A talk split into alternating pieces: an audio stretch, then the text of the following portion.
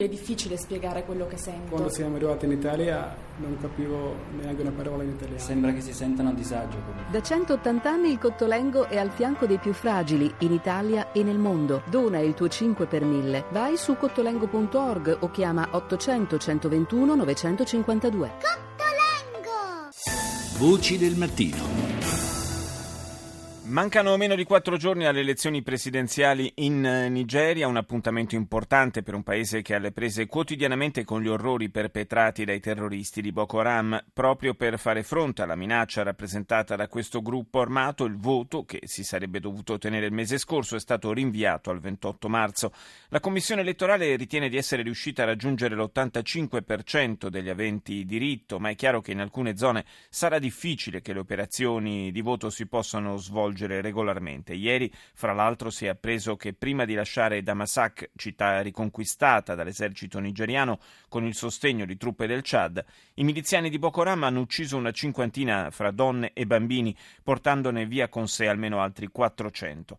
Ma i temi sul tappeto in queste ultime giornate di campagna elettorale non sono soltanto legati alla sicurezza della Nigeria, come sottolinea un analista politico locale. Our economy is in shambles. Our naira is, has gone down. We still run a mono economy that is dependent 98% on crude oil sales. So once the price of crude oil tumbles la nostra economia è al disastro, il nostro naira, la valuta nigeriana, è crollato, dice Onyebuchi Emenka. Continuiamo a portare avanti un'economia monotematica dipendente al 98% dalla vendita di petrolio greggio.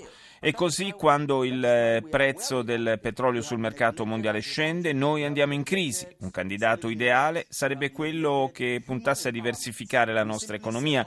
Ci sono alcune altre cose che ci possono garantire entran- entrate, ma fin dall'indipendenza abbiamo scelto di puntare tutto sul petrolio e questo è il motivo per cui siamo arrivati a questo punto. Abbiamo trascurato l'agricoltura, conclude Menca, i minerali solidi e vendiamo semplicemente petrolio. In Marocco è stata smantellata una cellula terroristica che, secondo le autorità locali, era pronta a entrare in azione. In manette sono finiti 13 uomini che sarebbero stati legati al cosiddetto Stato islamico. pour intervenir à temps راه تم تفكيك ديال هذه الخليه الارهابيه من طرف المكتب المركزي للابحاث القضائيه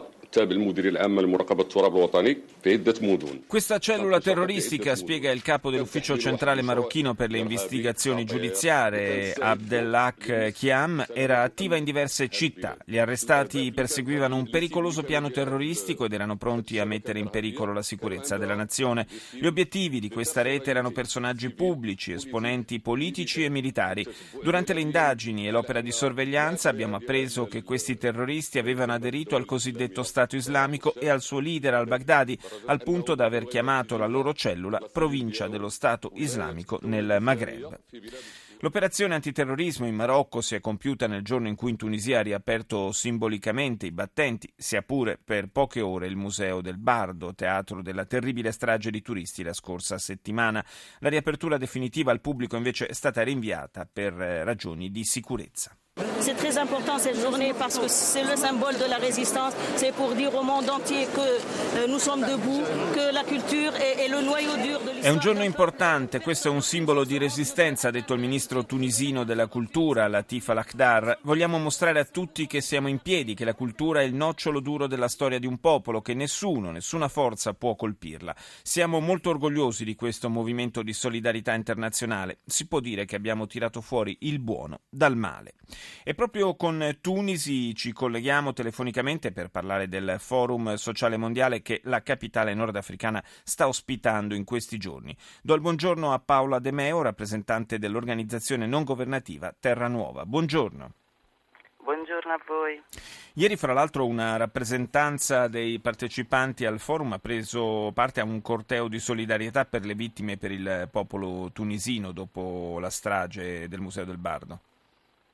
Sì, c'è stata una mm, grande manifestazione anche sotto la pioggia e il maltempo che ha devastato la città ieri. La manifestazione è terminata proprio davanti al Museo del Bardo e mm, una grossa partecipazione di, uh, anche di tunisini, di popolazione locale. Lo slogan principale era sicuramente dominante, la Tunisia per la pace la tolleranza. Non fermate la primavera, non fermate la democrazia che si sta instaurando in questo paese. Rispetto al passato, penso in particolare al eh, World Social Forum di Porto Alegre, ad esempio, la, la sensazione è che abbia perso un pochino di, di slancio questa iniziativa. È solo eh, un'impressione o vivendola dall'interno eh, ci può confermare questa impressione? Probabilmente è cambiato il focus. Negli ultimi anni il World Social Forum si è spostato in, nel sud del mondo, si è spostato in Africa e ultimi anni nel, nel Maghreb e questo è, è, stato sicuramente molto importante anche per cambiare un po' la geometria della partecipazione, c'è stata molto più partecipazione probabilmente anche dai paesi del sud del mondo e questo sicuramente da, da valutare in senso positivo. Certo, certo le, le, sfide sono molte, le sfide sono molte da affrontare e si è, come dire, c'è stata un po' di demoralizzazione collettiva negli ultimi anni, però però letto, leggo positivamente la partecipazione a questo forum che comunque prevede 70.000 partecipanti, più di 1.000 attività in programma eh, che toccano diversi temi molto, importanti per noi organizzazioni sociali.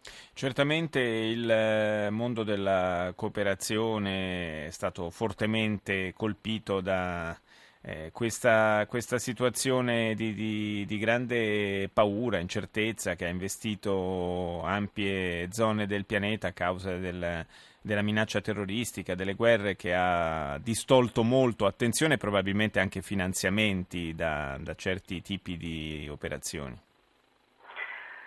Sì, esatto, ma comunque a partire da oggi ci si ritrova qui a Tunisi, i movimenti sociali appunto elaboreranno una carta contro il terrorismo, noi come Terra Nuova siamo parte di una convergenza globale di movimenti sociali che si ritrovano qui per una campagna comune contro l'accaparramento delle terre e dell'acqua un tema sul quale non vogliamo che venga sottratta attenzione, appunto, una campagna che si appone alla privatizzazione, alla svendita dei beni comuni eh, che sono beni fondamentali appunto terra e acqua per la sicurezza alimentare, la nutrizione e la salute delle comunità, che sono il primo fattore per garantirne poi la stabilità. E appunto in questi ultimi anni siamo, vediamo sempre di più una corsa all'accaparamento di risorse, soprattutto da parte di imprese multinazionali, soprattutto nei paesi più poveri, dove appunto più forti sono le problematiche legate alla sicurezza alimentare e si constatano gravi violazioni dei diritti umani appunto sulle popolazioni e sulle comunità che poi sono costrette a, a spostarsi.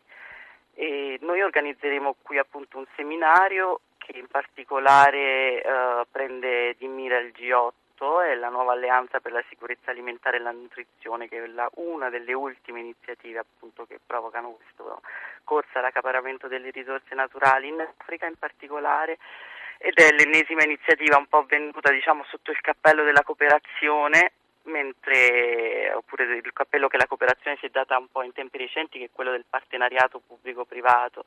In realtà troviamo che sia un'iniziativa appunto, che apre le porte alle multinazionali dell'agribusiness, eh, in 10 ha il valore aggiunto rispetto alle utenti di, di, dare il loro accesso diretto al, sì. al, cambiamento della legislazione in questi paesi, quindi alla privatizzazione della terra, alla, all'inserimento di organismi geneticamente modificati, promuovendo un modello preciso di sviluppo agricolo che beneficia molto di più appunto le, le grandi imprese multinazionali. E poi, e poi, naturalmente il tema dell'acqua che sarà un tema centrale anche per gli anni a venire, visto che esatto. eh, probabilmente è davvero, tra virgolette, tra virgolette, non dovrebbe esserlo, ma rischia di diventare il, il vero business del futuro. Io ringrazio Paola De Meo di Terranuova per essere stata nostra ospite.